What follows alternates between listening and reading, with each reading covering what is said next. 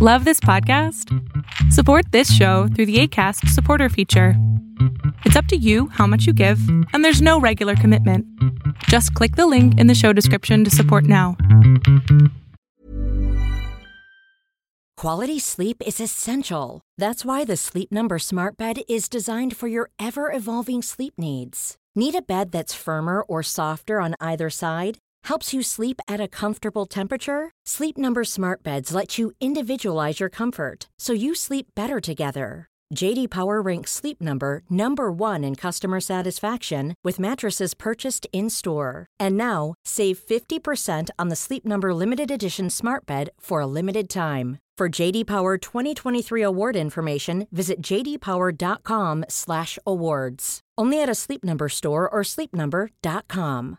Imagine the softest sheets you've ever felt. Now imagine them getting even softer over time. That's what you'll feel with Bowl & Branch's organic cotton sheets. In a recent customer survey, 96% replied that Bowl & Branch sheets get softer with every wash. Start getting your best night's sleep in these sheets that get softer and softer for years to come. Try their sheets with a 30-night guarantee. Plus, get 15% off your first order at bowlandbranch.com. Code BUTTERY. Exclusions apply. See site for details. Here's a cool fact. A crocodile can't stick out its tongue.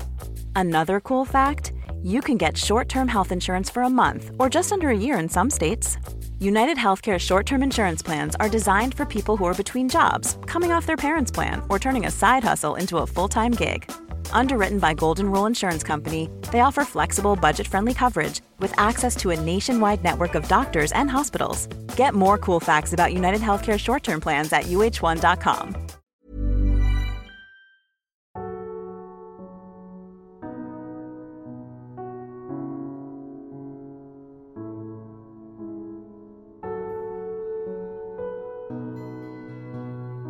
Welcome to the Serial Killer Podcast, the podcast dedicated to serial killers, who they were, what they did, and how. I am your Norwegian host, Thomas Vyborg Thun, and tonight, dear listener, we continue our stay in the American Southern States. Last episode, we learned much of Velma Barfield's background and childhood, and tonight, we continue our exposé into the murderous activities of the death row grandma. If you haven't listened to the previous episode, please do so now before you continue. Please check out my fan page on Facebook. Go to facebook.com/theskpodcast for discussion, bonus content, and frequent interaction with me, your humble host. Also, feel free to visit my website at theserialkillerpodcast.com and, of course, my Patreon at theserialkillerpodcast.com/donate.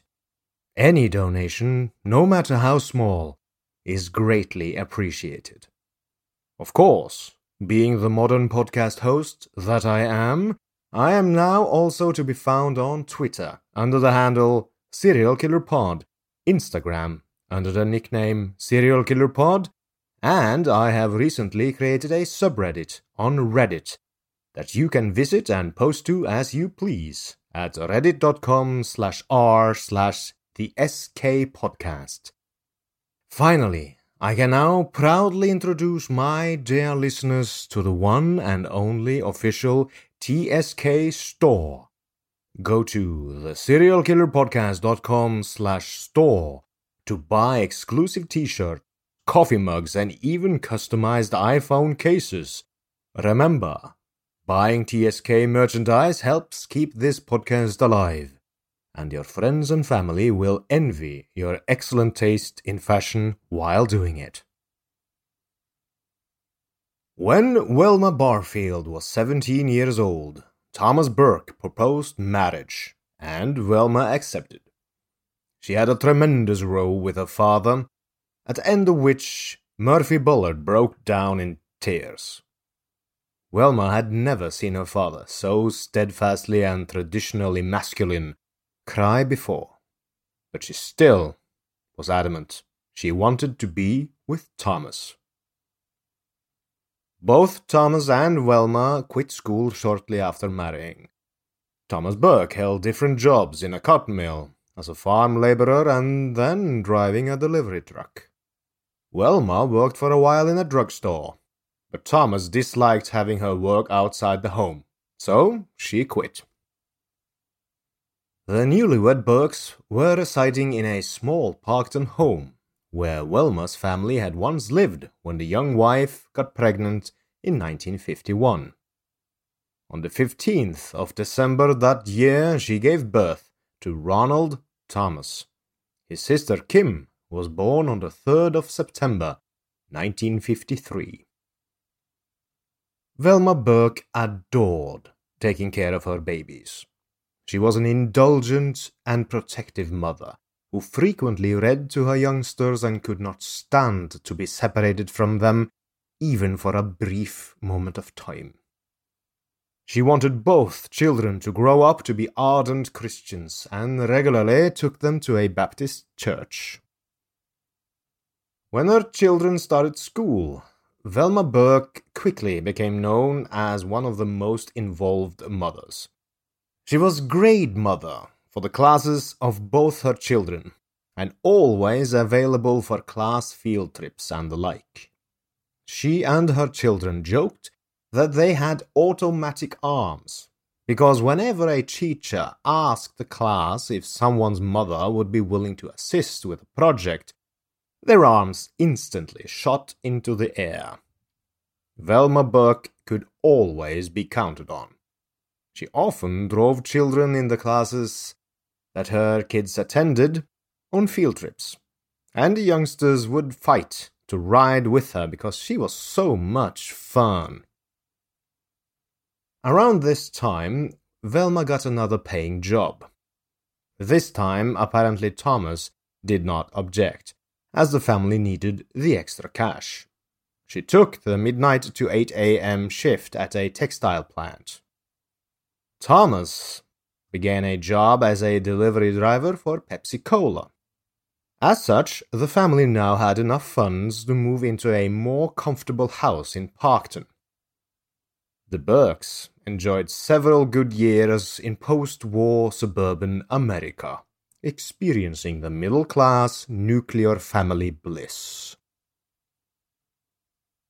In 1963, Velma began having medical problems and had to undergo a hysterectomy, a surgical operation to remove all or part of the uterus. The married couple were not as distraught as some couples might have been, because both Velma and Thomas agreed that the two children were all they wanted. The surgery, however, appeared to have a drastic and negative effect on Velma. She was alternately nervous or depressed, and often snappish. She began worrying that the fact she could no longer get pregnant made her seem less womanly, and, therefore, less attractive to her husband. She started to have more physical problems, and was especially troubled by lower back pain. Thomas Burke decided to join the JCs. He went off to their weekly meetings while Velma sat at home with the kids. She began to resent his evening absences. Even more, she resented his drinking.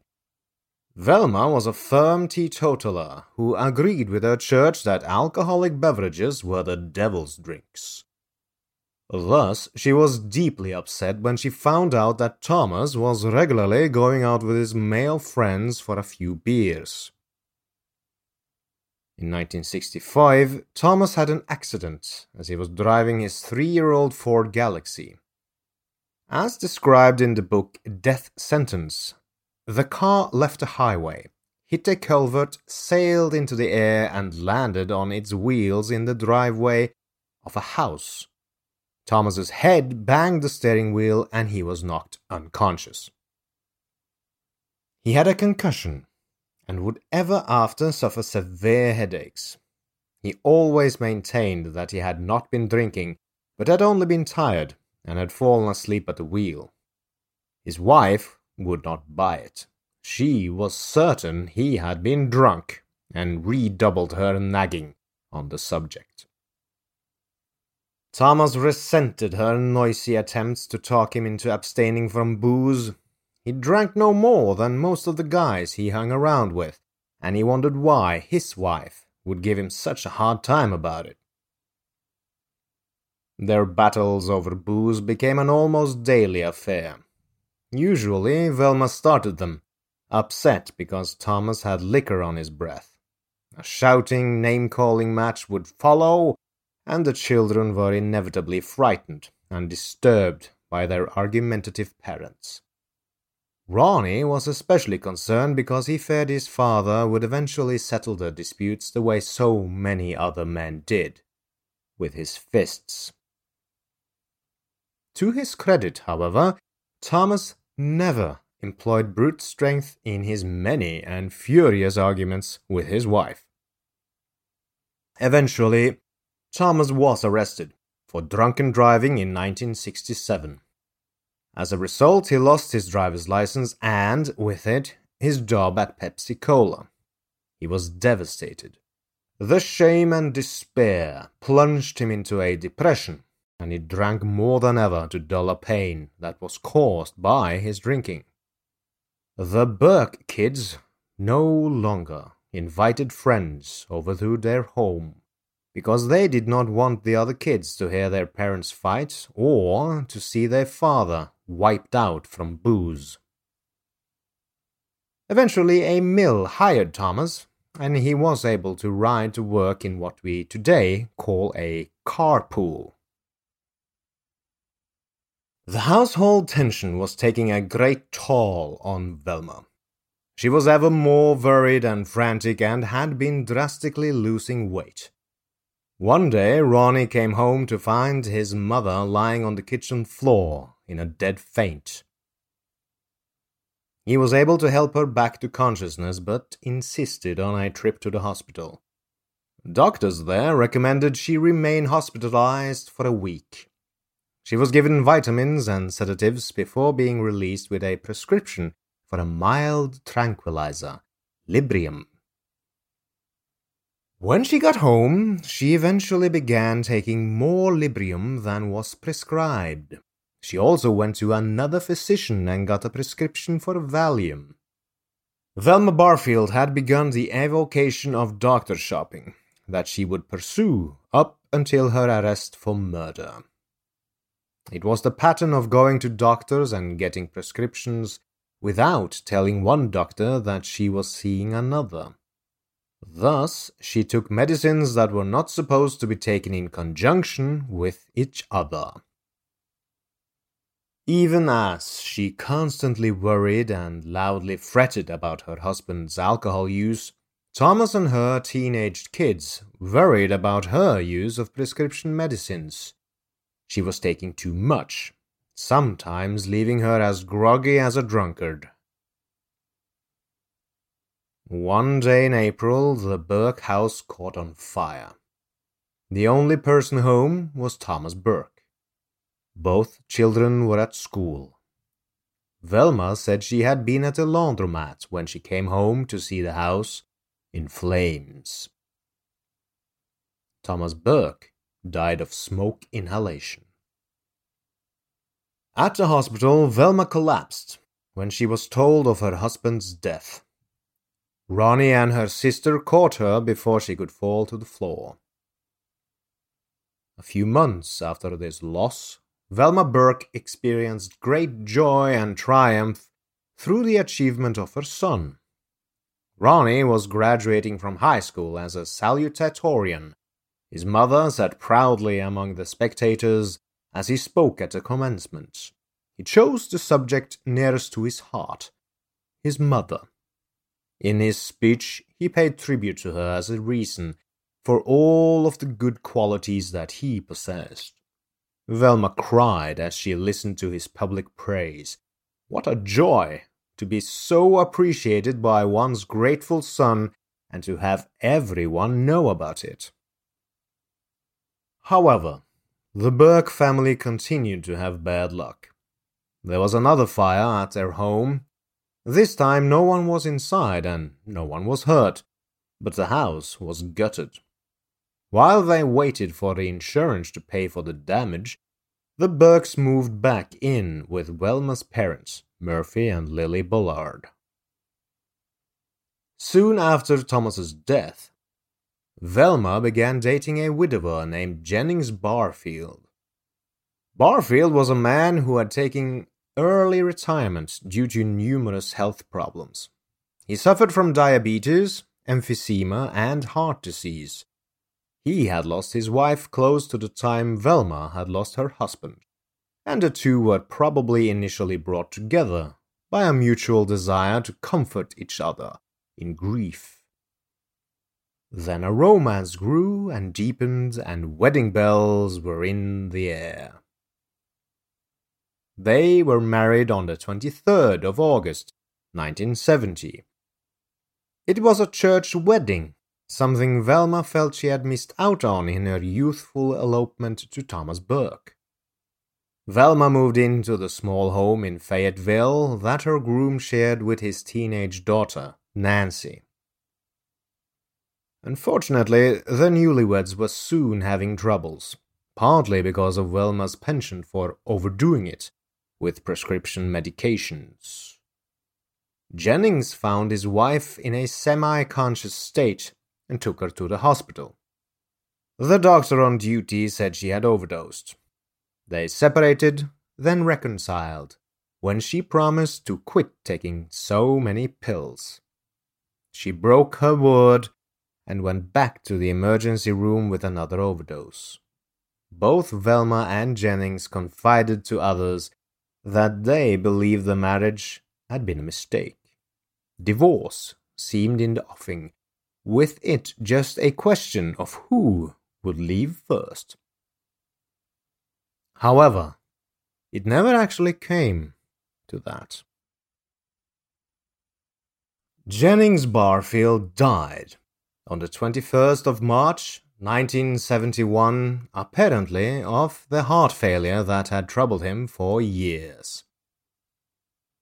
Widowed again, Velma did not appear to be coping well. She was despondent and listless, often medicating herself into oblivion and spending much of her time in bed. After Jennings' death, she would recall, "I felt emptier and more depressed than ever. I kept going to my doctors. I had prescriptions from at least 2 and usually 3 doctors at a time. No matter how many pills any one doctor prescribed, they never lasted until time for the next refill." End quote.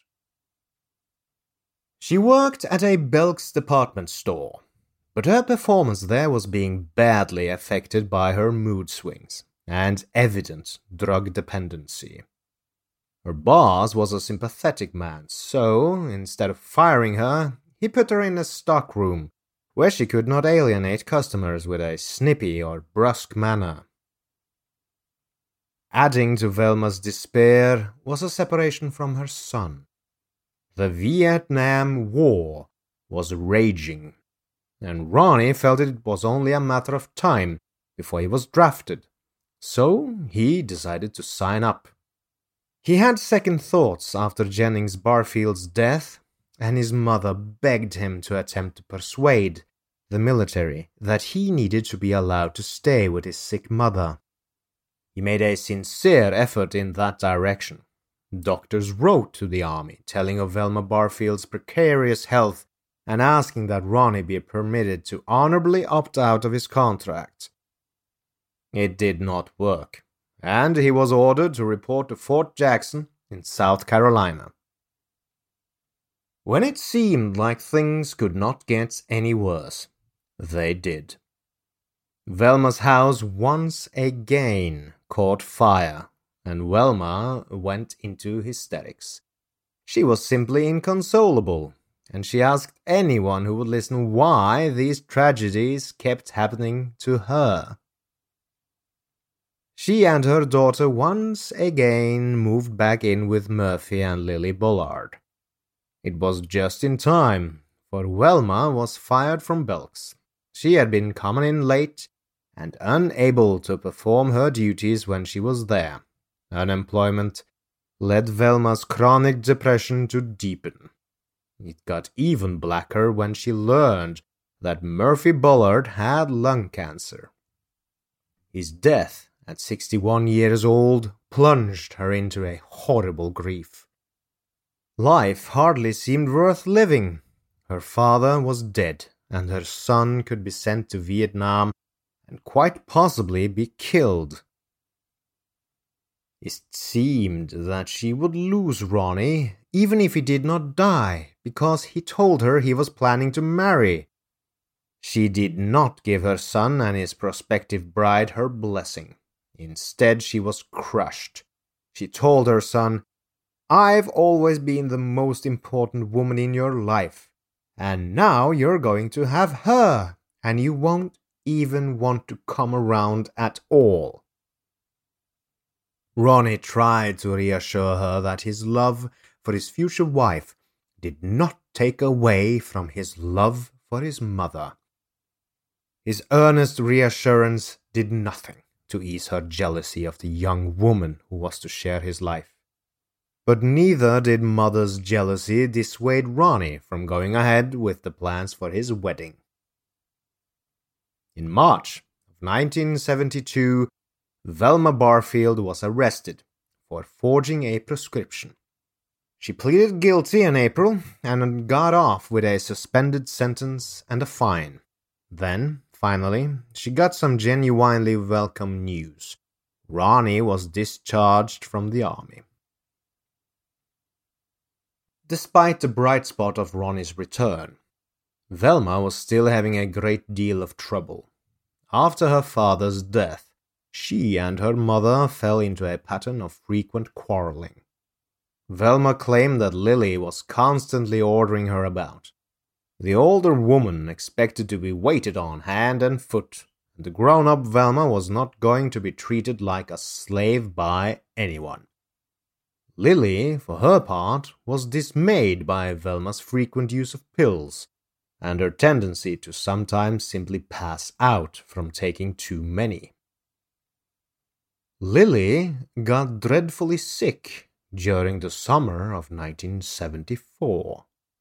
Her stomach was racked by painful cramps. She began throwing up uncontrollably and suffering a violent diarrhea. It got so bad that Velma drove her mother to the hospital. The doctors could not determine the cause of the sudden illness. However, Lily was better after a few days and went home. On the 23rd of August, a man Velma had been dating was killed in a traffic accident. He had made Velma Barfield the beneficiary of his life insurance policy, and she received a check for $5,000. That Christmas appeared, as that holiday so often does, to be a time of sharing, forgiveness, and reconciliation. Both Lily and Velma enjoyed bustling about in the kitchen, making a big turkey dinner along with a variety of rich desserts for their big extended family. Everybody at Grandma Bullard's house kidded around and laughed, then opened presents. However, Lily pulled one of her sons aside to talk to him about something odd that troubled her.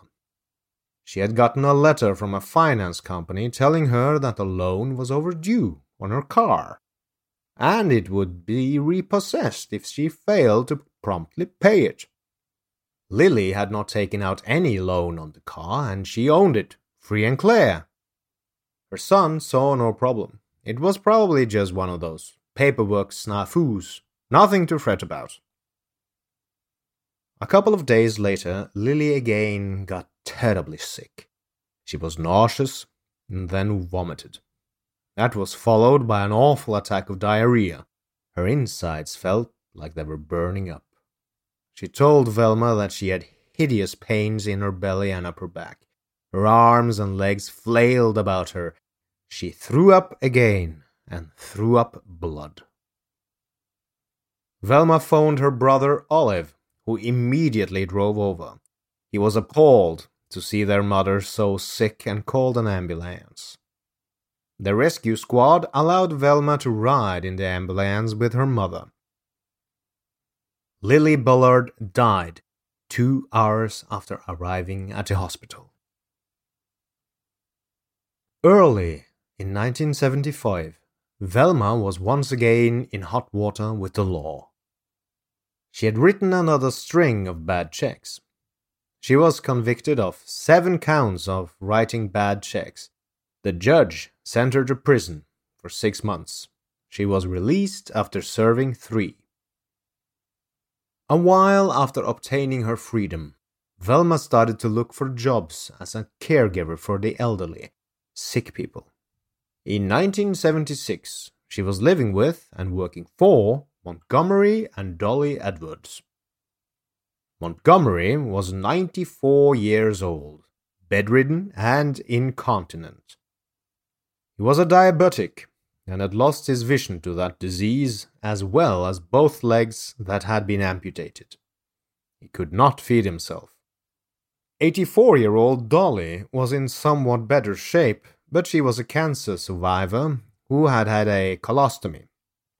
At first, Velma seemed pleased to be able to move into their comfortable brick ranch house. She got along well with both Edwardses and found a church she liked attending, the First Pentecostal Church in Lumberton. As time wore on, tensions surfaced between the caregiver and her employers. Dolly often thought Velma was failing to do her duties on the job and told her so in no uncertain terms. Velma complained that Dolly was a demanding nitpicker. Their quarrels got more frequent and more heated. Montgomery died in January of 1977. Velma stayed on to aid Dolly, and the two continued to bicker. It was the 26th of February, a Saturday, when Dolly got sick. She told her visiting stepson, Preston Edwards, that she believed she must have the flu. Vomiting and diarrhea plagued her. He came to see her the next night and was horrified by how weak and pale she looked. She had to go to the hospital, he said. And obliging Velma Barfield called an ambulance. Dolly was treated by doctors in the emergency room and sent back home without having spent the night there. She took a turn for the worse the very next day and was back in the hospital by Tuesday. She died that very evening, but not before violent vomiting and excruciating pain. It's that time of the year. Your vacation is coming up. You can already hear the beach waves, feel the warm breeze, relax, and think about work. You really, really want it all to work out while you're away. Monday.com gives you and the team that peace of mind. When all work is on one platform and everyone's in sync, things just flow. Wherever you are, tap the banner to go to Monday.com. There's never been a faster or easier way to start your weight loss journey than with PlushCare. PlushCare accepts most insurance plans and gives you online access to board-certified physicians who can prescribe FDA-approved weight loss medications like Wegovy and Zepbound for those who qualify. Take charge of your health and speak with a board-certified physician about a weight loss plan that's right for you. Get started today at PlushCare.com/weight loss. That's PlushCare.com/weight loss. PlushCare.com/weight loss. This episode is sponsored by BetterHelp. We all have our burdens to bear, dear listener, and as a man, I was and am often told to suck it up, keep calm, and carry on. Normally, good advice in many situations, but never talking about what bothers you is not healthy. Therapy is great to get things off your chest, to vent, and best of all, to figure out how to work through whatever's weighing you down. If you're thinking of starting therapy, give BetterHelp a try. It's entirely online, designed to be convenient, flexible, and suited to your schedule. Everyone needs someone to talk to, even psychopaths, even your humble host. Get it off your chest with BetterHelp.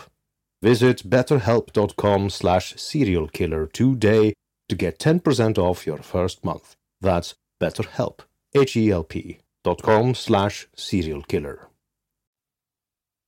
Although Velma now was without gainful employment, that did not last long. She was soon caring for another ailing and elderly couple. 80-year-old farmer John Henry Lee and his 76-year-old wife, Record. Record was the one needing special assistance, for she had recently broken her leg and was hobbling around on crutches, when she could manage to get around at all, that is. The position seemed quite suitable to Velma. The Lees lived in a brick house in a rural area on the outskirts of Lumberton. They were willing to let Velma have Sundays and Wednesdays evenings off, so that she could attend church services. Problems started surfacing. Record Lee loved to gab, and the incessant chit-chat got on Velma's nerves. She and her husband often argued, and Velma disliked being present during their fights. Then there was a check that puzzled Record. She knew she had not signed it. John Henry called the cops, but the case stalled because no one could think of anyone who might have forged Record's name. On the 27th of April, John Henry got sick. His stomach was upset, and he developed diarrhea. His condition worsened, and Velma called an ambulance. The medics rushed a sweaty, grey-faced man to the hospital. He gradually recovered and was released on the 2nd of May, after he had spent 4 days there. Doctors were mystified about the source of the sickness, but thought it was just probably a virus. Throughout May, John Henry continued to be sick, according to the book Death Sentence.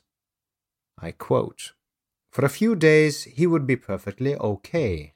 Then the vomiting, the diarrhea, the cramps, the cold sweats would start again. His weight continued to drop drastically. His daughters were very grateful for the attentiveness that Velma showed him. She was so sweet to him, so caring. They felt themselves lucky that she was there." End quote. As several victims before him, John Henry took a turn for the worse, and Velma called another ambulance for him. There was little the hospital could do for the dehydrated, terribly sick man in such horrible pain. He died on the 4th of June. Sometime after the funeral of John Henry Lee, Velma Barfield moved into the home of Stuart Taylor. Before Taylor became ill at a Rex Humbard revival meeting that we explored in the previous episode, Velma had visited his daughter, Alice, and asked to see a picture of her father that she had taken as a joke. It was his dead picture. Stuart Taylor had stretched out on a couch, closed his eyes, and folded his hands across his chest to simulate the image of a man in a coffin. Velma laughed, along with Alice and Stuart. Then Alice brought the photograph to her. Later, the memory of that shared laughter would cause Alice to shudder in abject horror. The prosecutor in Velma Barfield's case was a large, blustery man named Joe Freeman Britt. He was an ardent advocate of capital punishment who had been called the world's deadliest prosecutor. During one period of 17 months, Britt had prosecuted 13 first-degree murder trials and won convictions in all of them. That was a record and got him a mention in a Newsweek article. Defending the accused serial poisoner was Bob Jacobson. He was a short, freckled lawyer and one of the few in Lumberton who would accept court-appointed cases. He had never previously tried a death penalty case. Velma was being tried for one count of first-degree murder, that of Stuart Taylor. Her defense was that she did not mean to kill, only to render her victim ill while she attempted to cover up thefts by returning money she had pilfered from him.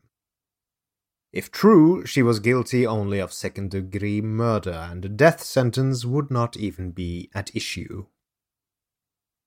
Because the question of intent was so crucial, Britt argued that the jury was entitled to hear of other poisonings she had committed and their results. Jacobson argued that that would be prejudicial, since she was only being tried for the death of Taylor.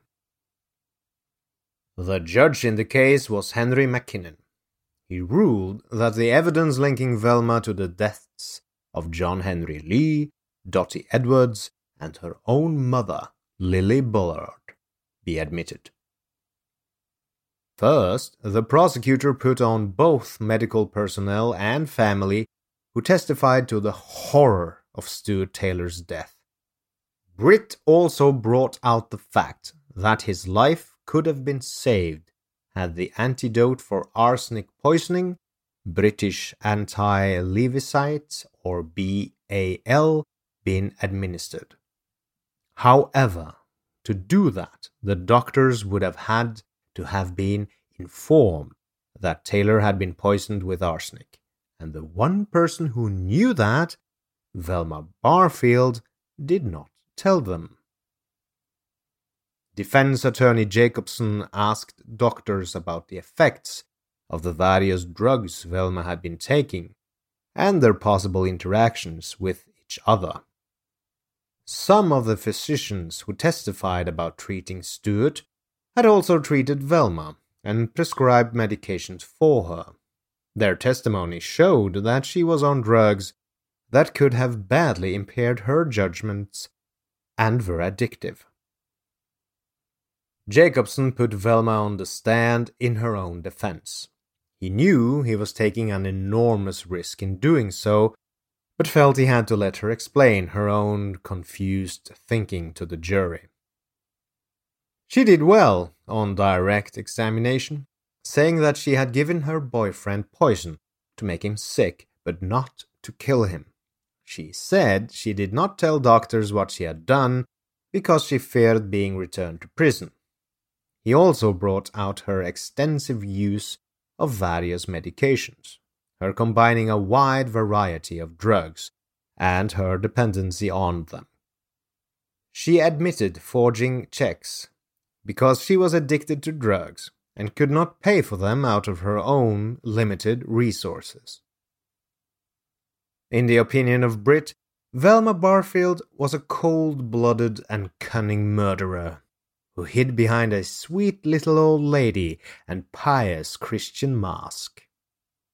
He would tear those masks off and show the jury who she really was.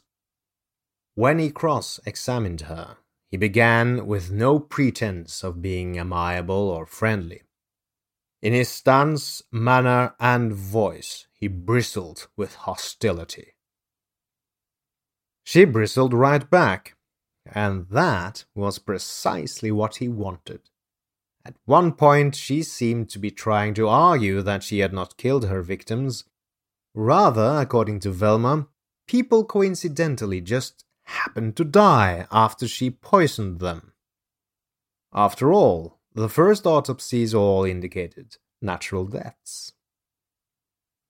"What I would like, Your Honor," Velma began during this astonishing statement, "to say to the jury and all, these autopsies, let me say first of all, when a person dies, and they ask for an autopsy to be performed, is it not true that we have an autopsy performed to find out the reason of the death?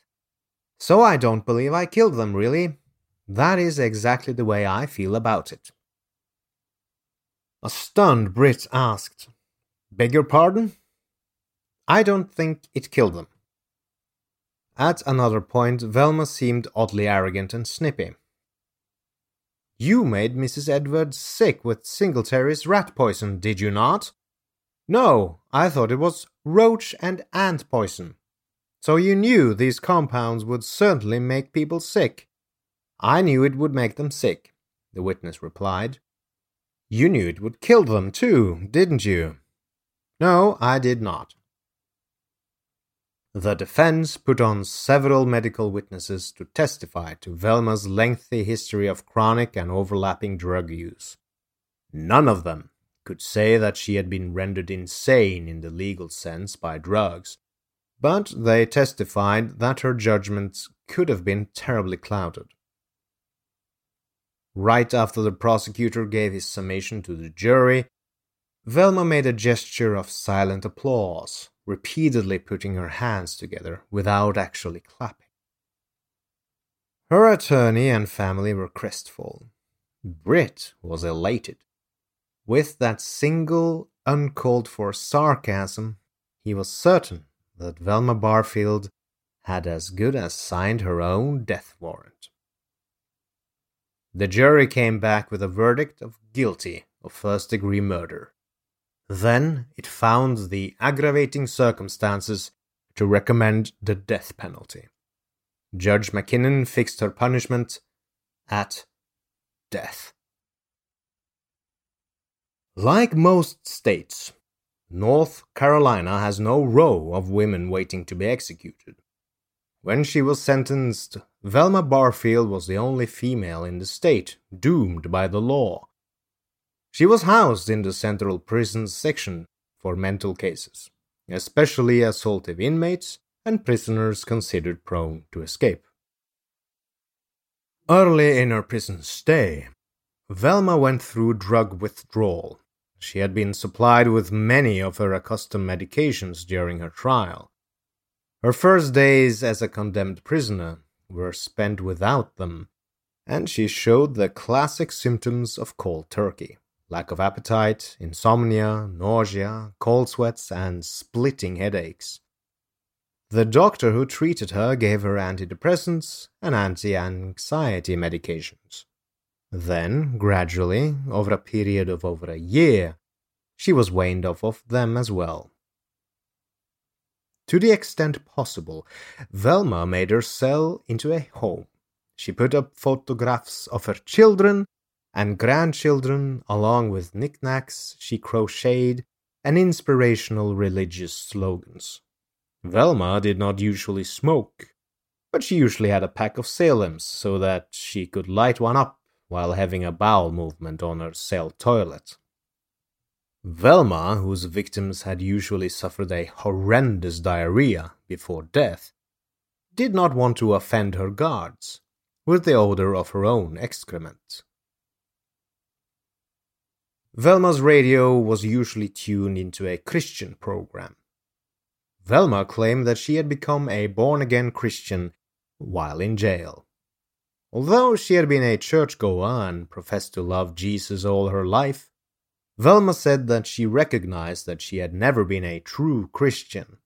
Her Christianity had been a matter of form, gesture. Then, while at her lowest ebb and awaiting trial for her life, she had finally, genuinely, opened her heart to Jesus and received forgiveness and salvation.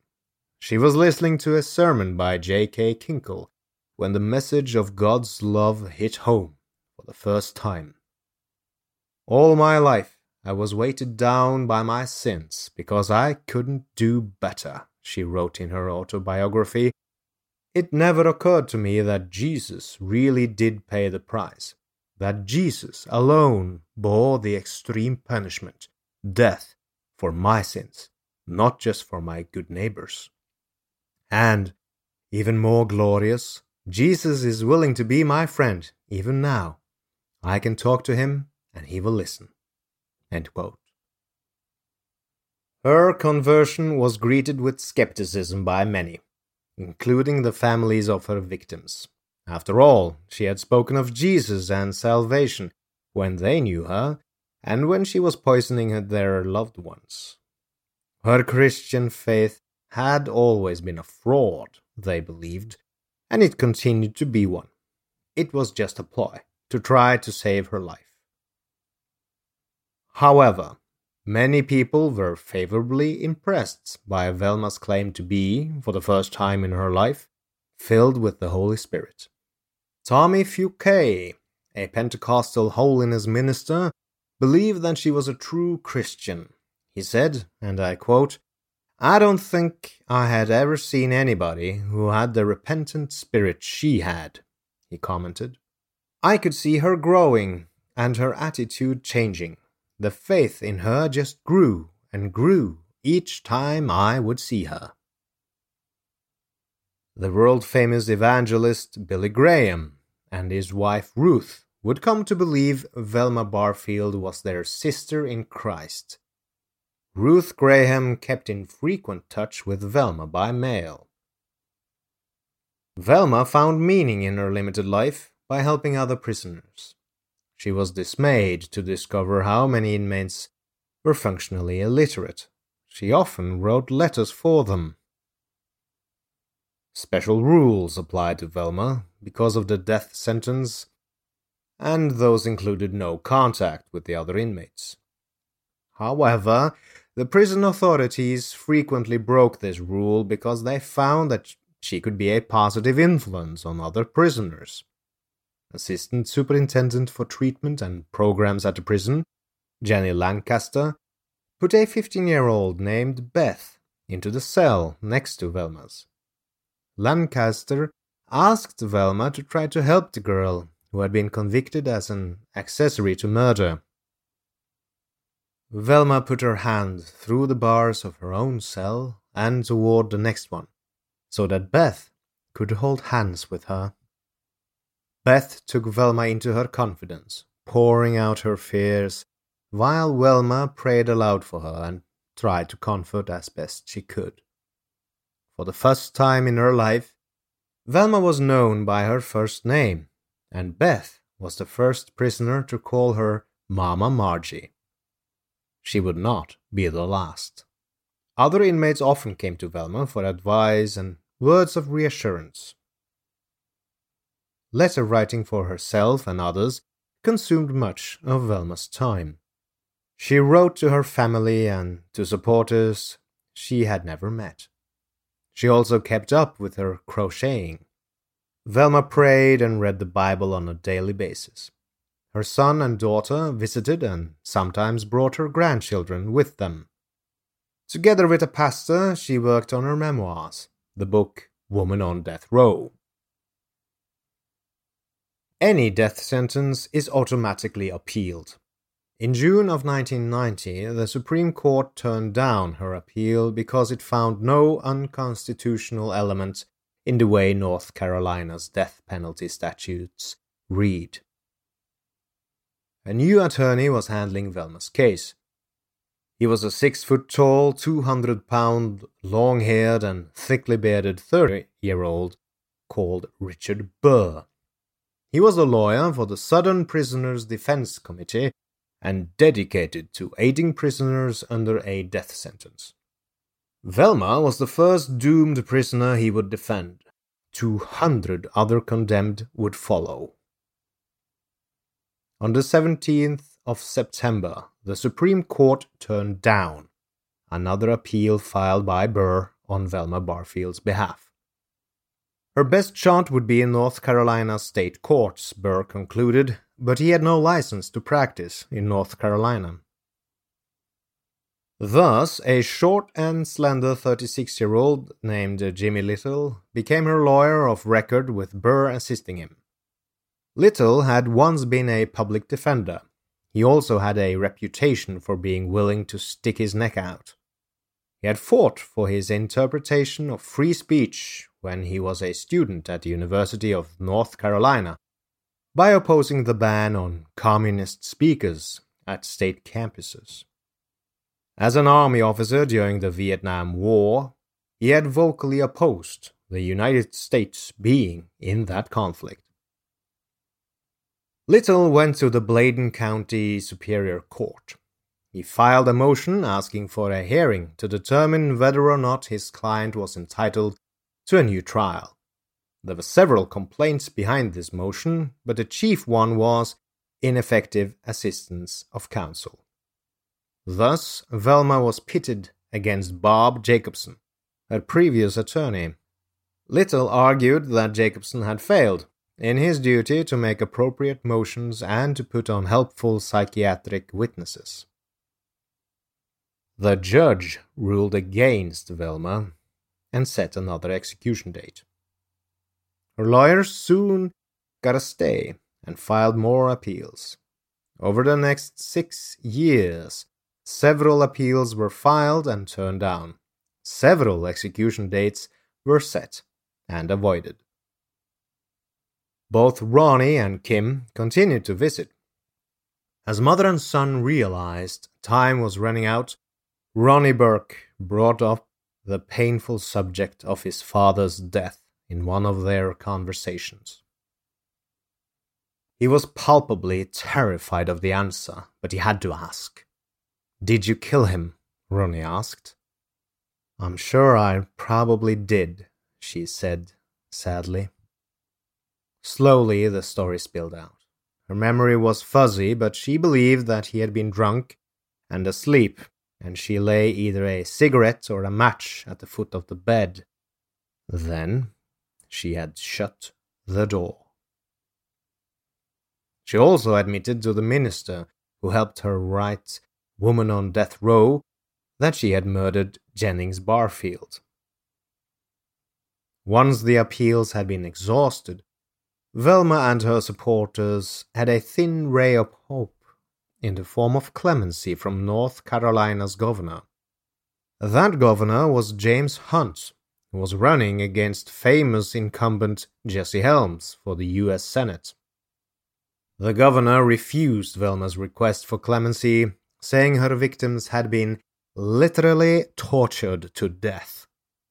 Hunt tersely denied that a Senate race had played any part in his decision. As she prepared for death, Velma was able to speak over the phone with Billy Graham. "Velma, in a way I envy you," the famous pastor told her, "because you're going to get to heaven before I do." Later she spoke to the Graham's daughter, Anne Graham Lotz, who comforted Velma by saying, "Don't think of it as the execution chamber. Think of it as the gateway to heaven." As they do at all American executions, demonstrators both for and against capital punishment gathered outside the prison before Velma's death. Opponents held lit candles and hummed Amazing Grace, Velma's favorite hymn. A festive mood prevailed among the capital punishment supporters. They held signs saying, "Velma's going to have a hell of a time," and "Bye-bye, Velma," and many chanted, "Die, bitch, die." In her cell, Velma took a final communion. They put on an adult diaper underneath the cotton pajamas in which she had chosen to die. "Velma, it's time," she was told. Velma requested and got permission to put a robe on. Then she checked her hair in the mirror and stepped into the hallway. She was taken to a preparation room and asked if she had any last words. She did. "I want to say that I'm sorry for all the hurt that I have caused," she began in a firm voice. "I know that everybody has gone through a lot of pain. All the families connected, and I'm sorry, and I want to thank everybody who has been supporting me all these 6 years. I want to thank my family for standing with me through all this, and my attorneys and all the support to me, everybody, the people with the prison department. I appreciate everything, their kindness, and everything that they have shown me during these 6 years." Then the condemned prisoner was escorted to her gateway to heaven. That gateway was a tiny, sterile room with a gurney in it. Velma got up on that gurney, then lay flat down on it. Needles connected to IV leads were inserted into her arms. She would receive something to make her sleep. Then, and one could arguably say appropriately, a poison to stop her heart. There were 2 lines into Velma, but 3 executioners. One of their thumbs would press upon a plunger that was connected to a dummy, so no one would know for certain he had taken a life. Velma, she was told, please start counting backward from 100. Obediently, Velma began. 100, 99, 98. Her voice slurred into silence, and she started to snore. Her breathing got lighter and lighter with each breath. Then her skin turned an ashen grey. The monitor connected to her heart showed a flat line at 2:15 a.m. on the 2nd of November, 1984. Velma Barfield, serial murderer and born-again Christian, loving mother and killer of her children's father and grandmother and several others, was dead. Imagine the softest sheets you've ever felt. Now imagine them getting even softer over time. That's what you'll feel with Bowl & Branch's organic cotton sheets. In a recent customer survey, 96% replied that Bowl & Branch sheets get softer with every wash. Start getting your best night's sleep in these sheets that get softer and softer for years to come. Try their sheets with a 30-night guarantee. Plus, get 15% off your first order at bowlandbranch.com. Code BUTTERY. Exclusions apply. See site for details. Even when we're on a budget, we still deserve nice things. Quince is a place to scoop up stunning high-end goods for 50 to 80% less than similar brands. They have buttery soft cashmere sweaters starting at $50, luxurious Italian leather bags, and so much more. Plus, Quince only works with factories that use safe, ethical, and responsible manufacturing. Get the high-end goods you'll love without the high price tag with Quince. Go to quince.com/style for free shipping and 365-day returns. I have been your host, Thomas Vyborg Thun. Doing this podcast is a labor of love. Also, this podcast has been able to bring serial killer stories to life, thanks to you, dear listener, and especially those of you that support me via Patreon. You can do so at theserialkillerpodcast.com/donate. There are especially a few patrons that have stayed loyal for a long time. Tommy, Sid and Meg, Sarah, Maud, Brandon, Charlotte, Craig and Wendy. Your monthly contributions really help keep this podcast alive. You have my deepest gratitude. As always, thank you, dear listener, for listening. And feel free to leave a review on your favorite podcast app or website. And please do subscribe to the show if you enjoy it. Thank you. Good night, and good luck.